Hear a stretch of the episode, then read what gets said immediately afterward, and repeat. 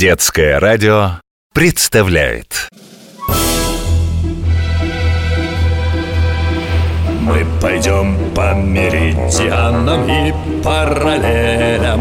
Поднимать паруса и бросать якоря Ты увидишь штормы, тайфуны и мели. В общем, все на земле покорим мы моря Мачты, смотрящие в зенит Белее снега паруса Рында над палубой звенит За старой картой вас ждут чудеса. Тайны старой карты. Тайны старой карты Алло, слушаю. Вить, привет! Светка? А у меня не твой номер определился. Я с чужого телефона. Свой потеряла на корабле. Точно там? Может быть, где-нибудь еще? Точно! Я, когда домой поехала, хотела маме позвонить, а смартфона и нет. Помнишь, мы отряхивались на палубе? Тогда, наверное, и уронила. Вить, давай съездим. Я одна боюсь. Не могу. У нас на третьем уроке контрольная. Мы быстро. Ну, очень-очень-очень нужно. Ладно. Через 10 минут перед парусной школой.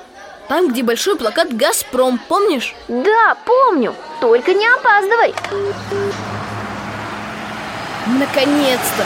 Сколько можно ждать? А еще говорила не опаздывай. Ну, прости. Пойдем?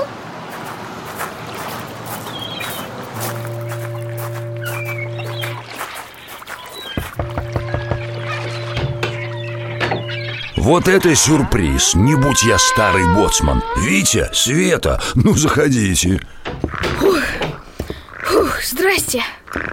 Привет, Томас. Добрый день, мистер Томас. А запыхались-то, будто за вами гонится сам Моби Дик Это белый кит, гроза морей. Из книги писателя Мелвилла. Потом расскажешь.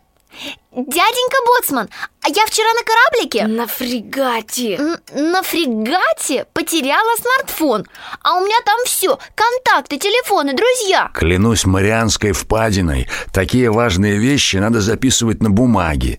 Сейчас на кораблях полно электроники А капитан все равно все заносит в судовой журнал. Гаджет может потеряться, сломаться А бумага все сохранит. Слушайте, вот, записал Вчера двое соложат из Академии парусного спорта ухитрились провалиться в трюм заброшенного корабля. Они бы так и сидели там, пока прилив не затопил бы трюм, да мистер Томас выручил. Да-да, рыжий разбойник, это я про тебя написал. Так вот, мистер Томас прибежал ко мне и говорит. Я запишу, вот найду и все-все-все перепишу Правда-правда, только помогите, а Ну что ж, надо, значит надо. Мистер Томас, вы с нами? Ну, спи, лентяй.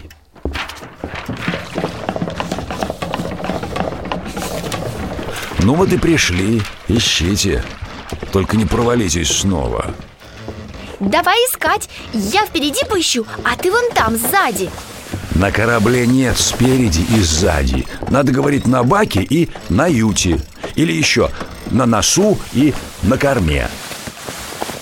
Вот он! Работает, только сеть не определяется. Витя, спасибо. Ты не меня благодари. Ой, простите. Спасибо, дяденька Боцман. Вы самый-самый чудесный. Потопи меня, девятый вал. Сердце старого моряка тает от таких слов. А ну-ка, слезайте на песок. Осторожнее Вы обещали рассказать, что это за берег. Да, и как мы сюда попали? Знавал я одного тюленя. Он, как видел трещину в скале Непременно совал туда нос. И что? Однажды он полез в грот, где сидела зубастая мурена И та откусила его любопытный нос. Да ну вас. Сожри меня, белая акула. Ладно, так и быть. Расскажу. Карта, что висит у меня на стене Она непростая Мне подарил ее один лоцман Дайте-ка припомню В Вальпараисо Хо-хо-хо, память не та Лоцман это кто? Когда судно приходит в чужой порт, на борт берут лоцмана. Он показывает, как пройти по фарватеру, чтобы не сесть на мель и никуда не врезаться. Фарватер – это вроде маршрута в гавани или проливе, по которому корабли могут ходить безопасно. И через дверь за этой картой можно выйти на любой берег. Лишь бы в море был корабль, лучше всего парусный. А в тот раз корабля не было. Вы его просто не заметили. Когда корабль далеко, над горизонтом видны одни мачты. Их только опытный моряк может разглядеть. Значит, и сейчас где-то есть. Вот бы увидеть. Потопи меня первый же шквал, если нету. Надо только приглядеться хорошенько, и непременно увидишь.